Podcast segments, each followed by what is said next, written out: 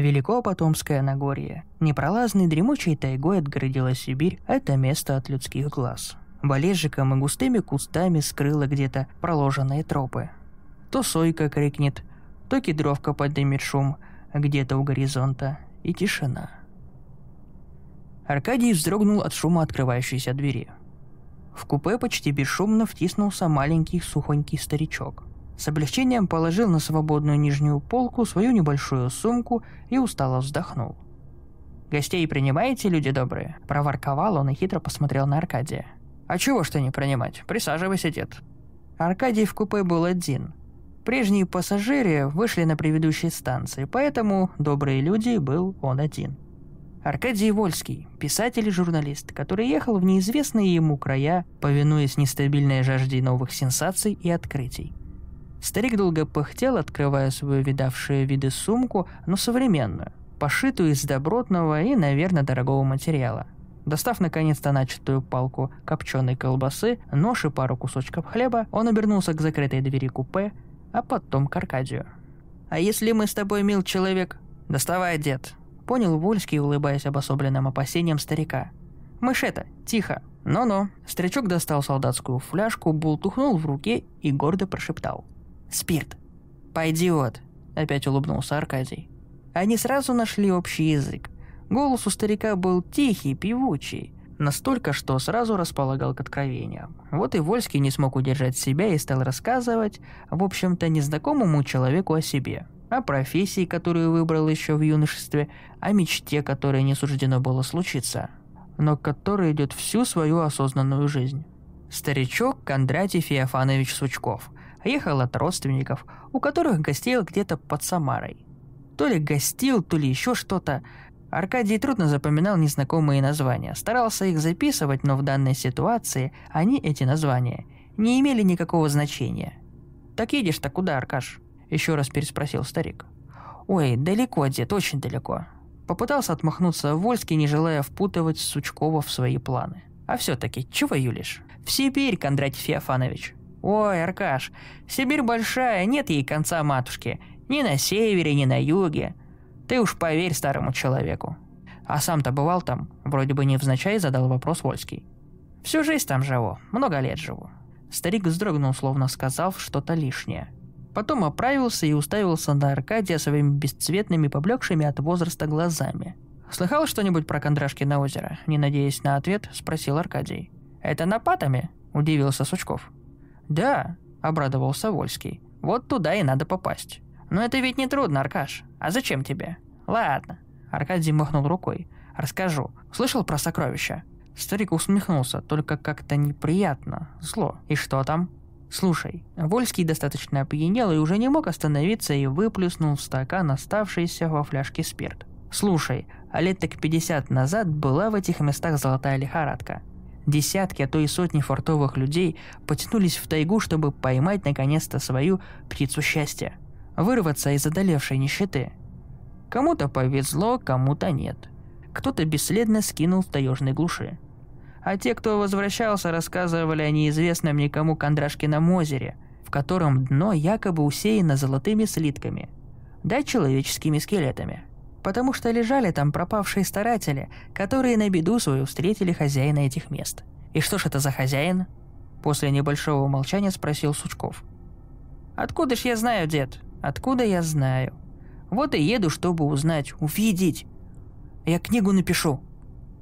Поезд меренно покачивался на рельсах. Грохотали на стыках колесные пары. За окном проносились мелькающие пейзажи уральских гор, за которыми начиналась она, величайшая и таинственная Сибирь, в бескрайних просторах которой хранились еще никем не разгаданные тайны. Знал Аркадий Феофанович про потом и про Кондрашкино озеро и про сокровища, что хранило оно в своих объятиях. «Жил я там, Аркаша, живу. Приведу тебя заповедными тропами к этому озеру. Ох, много чего интересного хранится в этих местах», – шептал старик подпившему Вольскому – а тот довольно улыбался, утвердительно кивал головой. «Вот ты старый вроде и не пьянеешь», – удивлялся Аркадий. «Я пьяный, а ты нет. Почему? Ты должен в общем вагоне ехать, а ты в купе. Пенсионер ведь, потому что мелок воздухом таежным пропитан. Вот и не пьянею. Пенсия у меня хорошая, северная. Вот и езжу в купе. Не люблю духоты вагона и расспросов всяких. Я тишину люблю, привык к тайге. А ты спи, Аркаша, спи. У нас столько с тобой еще впереди, что некогда будет нам отдыхать. Спи. Аркадию снилась громадная нависшая над ним кедровка. Он закрывал голову обеими руками и пытался убежать от этой страшной птицы. Но не слышались шаги. Вольский пытался кричать, только вместо крика он слышал в ушах тихий и успокаивающий смех Кондратия Феофановича. От станции они долго ехали на попутной машине. Только уже стоя на пароме, старик показал Аркадию на противоположный берег. «Вите, Маркаш, а там Байдайбо. Поживешь здесь пару дней без меня, рюкзаки купишь, консервы, а мне кое-куда сбегать надо. Да я и денежек тебе дам. Возьми». Вольский удивился, но отказываться и переспрашивать не стал.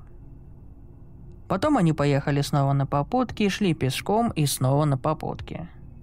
В записную книжку Вольска выложилось неизвестное название местных рек, заимок и фамилий. Остановились в небольшом поселке. Здесь Кондратия Феофановича не знали, а он знал всех и каждого. Старика не знаю, про Контрашкино озеро давным-давно никто уже не говорит. Темное место, страшное. Ты туда что ли собрался? Вопросительно спросил подпитый мужичок, у которого не хватало десятки до возжеланной бутылки местного самогона. «Да нет», — отмахнулся Аркадий. Так, для интереса. А, понял тот. Вольский помнил наказ Сучкова. Не расспрашивать местных о нем. Он сам дорогу знает, а попутчики им не нужны. Почему так, старик? Подумал Аркадий. Много ведь здесь живешь, а как чужой. Я ведь в тайге, все в тайге, отмахнулся Сучков. Да и тебе зачем это, Аркаш? Боишься, что ли? Или на озеро уже не хочется? На озеро очень хотелось, очень хотелось. Теперь Аркадий был уверен, что есть ради чего переться в неизвестные дали с этим странным стариком. А ведь хитрый дед, очень хитрый. Аркадий ему все про себя рассказал, а он почти ничего. Ничего не значащая Самара. Хитрый взгляд при первом упоминании про озеро. Певучий голос. Странностей было много, только так ли легко пересилить желание, когда знаешь, что напишешь главную книгу всей своей жизни – а что на таковой будет, Вольский уже не сомневался. «У меня там избушка есть, Аркадий. Зимовье по-сибирски. Захаживаю в эти места, захаживаю. Сокровища не видел, но сам убедился». Они переночевали в небольшом заброшенном доме на самом окраине поселка. Июльские ночи были достаточно теплыми. Растянувшись на дощатом полу, задремать под стрелкот сверчков, который беспокоился где-то в углу, то замирая, то начинаю свою бесконечную песню. Это была Сибирь, это было то самое Потомское Нагорье, в глубине которого Аркадия ожидала то, ради чего пришлось отмахать более пяти тысяч километров. Если б знать, Аркадий, если б знать. Уже к вечеру старик показал Аркадию странные приспособления. «Это поняги», — объяснил Сучков. «Сибирские рюкзачки, чтоб ясно было. Вот игичи еще, чтоб ходить легче. Аркадий не понимал, но утвердительно кивнул головой. Утром они пошли в тайгу. Сколько скверных слов, сколько проклятий услышал он в свой адрес. Старик вел Аркадия по таким дебрям, что Вольский еле сдерживал себя, чтобы не плюнуть на все это и не накричать на Сучкова. А тот уверенно то сходил с тропы, то снова возвращался на нее, ориентируясь по своим, только ему известным приметам. День-два. Ночевали возле костра, положив под голову поняги. «Это тебе не в городах, Аркаша, это тайга. Не бывал в Сибири-то?» – воспрашивал старик. «Откуда, дед?» Вольскому совсем не хотелось разговаривать. Но молчать было еще тяжелее. «Далеко еще?» «Рядом, рядом уже!» Снова шли. Аркадий потерял счет времени. Один раз, отстав от старика, сбросил ненавистную полягу и пошел дальше. Но вернулся, закинул на занывшие плечи, проклиная свою неуемную мечту о озере, которую уже не видел, но которую нужно было непрерывно увидеть. Кондрашкино озеро. Прошептал он еле слышно. Кондрашкино. Как ошарашенный пришедшей мыслью, Вольский вдруг остановился. Озеро, Кондрашкино, Кондратий, Кондратий Феофанович. Да ну, глупость какая-то. Ты чего, Аркаш? Старик прозвучал рядом, как будто не видел Аркадия, мелькающую далеко впереди спину Сучкова. Да не, ничего, устал немного. Успокоил старика Аркадий. Отдохнуть бы. «Давай, раз устал», — покорно согласился тот. Они присели на изнывающую от жары землю. Зной растекался по заросшим сопкам потомской тайги. Птицы, опаленные солнечными лучами, попрятались в раскидистых лиственных лапах, а разомлевшие звери скрылись в прохладных распадках. И только эти двое упрямо двигались вперед. Все говоришь, что живешь здесь, а откуда появился, молчишь. А тебе это надо, Аркаш. Живу да живу себе. Аркадий отполз чуть подальше и прислонился спиной к поваленной сосенке. Шустрый дед, и взгляд у него какой-то настороженный. Неужели он? Не может быть, тот кондрашка лет сто как назад в землю лег. Если не убили где, то от старости помер. А все-таки, Войски решил играть в открытую. Ты Кондратий и озеро Кондрашкина. Того Кондрашку Сучком звали, так ведь и ты, Сучков. Старик не ответил. Он долго сверлил Аркадия вопросительным взглядом и о чем-то думал. Потом произнес «Дурак ты, Аркаша». Как он оказался рядом, Вольский даже не заметил. Пахнуло в ноздри старческим потом. От взмаха руки пролетел табачный дух, и сразу стало мутниться сознание. А ведь при мне он ни разу не курил. Еще успел подумать Аркадий. Вот сидишь ты сейчас привязанный к дереву и думаешь, кто такой этот старый хрыщ? И сам себе отвечаешь. Кондрашка-сучок. Да, Аркашенька, это я. Руки затекли от неудобного положения, потому что связанные были за деревом. Ноги уподобился связать старик, взяв веревку из рюкзака Вольского. А ведь просто так взял, на всякий случай. Помолчал бы, Аркадий, я б тебе озеро показал. Такую груду золота увидел бы. Я много его за это время прибрал к рукам. Продолжал старик. «Не ты это!» Вольский попробовал пошевелиться, и у него немного получилось. «Ошибаешься!» Сучок неприятно захихикал. «Это я. В году так это 1954-м пришли мы с батюшкой в купе с артельской голодьбой в эту тайгу. И остановились здесь. Сначала мыли золотишко, потом решили проще жить. Это как? Стараясь растянуть разговор, спросил Аркадий. Проще-то. Всего-навсего грабить, Аркаш. Сначала батюшка мой, потом и я. И убивать, добавил Вольский. А без этого никак, Аркаш. Сопротивлялись все. Кому ж хочется нажитое это отдавать? Вот и батюшка мой тоже сопротивлялся. Так ты и отца? Вскрикнул Аркадий. И его родимого моего. Тоже на дне лежит бедолага. Сучок снова хихикнул. Хозяин должен быть один, а я сильнее оказался. Вот с тех пор и коплю свое богатство. Понемногу, понемногу. Ну и урод же ты, дед. Аркадий начал понимать, что вряд ли старик оставит его в живых. Только страха почему-то не было. Только ненависть, да боль в руках от зажатой веревки. А это как посмотреть. Сучок внезапно нахмурился. Вот и ты за тысячи километров поперся за богатством. Не так скажешь? Много вас таких здесь было. Даже китайцы, шустрые, маленькие. Намоют золотишко и тайными тропами границы. А только я знаю тайные тропы. Выйду навстречу, на чай приглашу. Потому что в тайге чай – первое дело. Ну а потом по голове да в воду. Сучок заулыбался и подошел к Вольскому.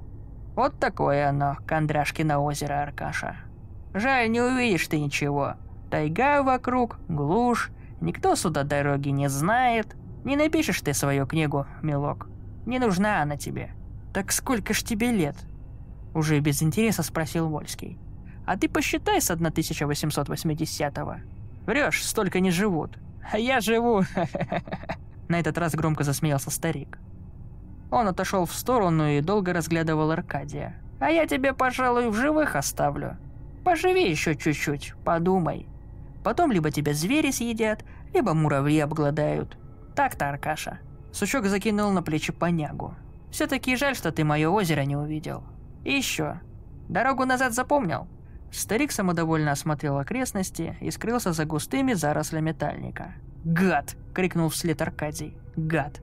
Продолжал твердить Вольский и тер веревку. Тер, рук уже не чувствовал. Да первые муравьи начали трапезу на его теле. Потом по всему потому гуляла легенда о человеке, который чудом выбрался из тайги. У него начисто было съедено лицо муравьями и мошкой. Он ходил от дома к дому, рассказывая о золоте Кондрашкиного озера, и все грозился показать к нему дорогу. Блаженный. Сочувственно смотрели ему вслед, потому что знали, что нет никакого такого озера с несметными сокровищами. Слышали когда-то, но это было так давно. А тот ненормальный исчез однажды. То ли увезли куда-то, то ли сам ушел в тайгу. Может, действительно нашел ту тропинку к Кондрашкиному озеру.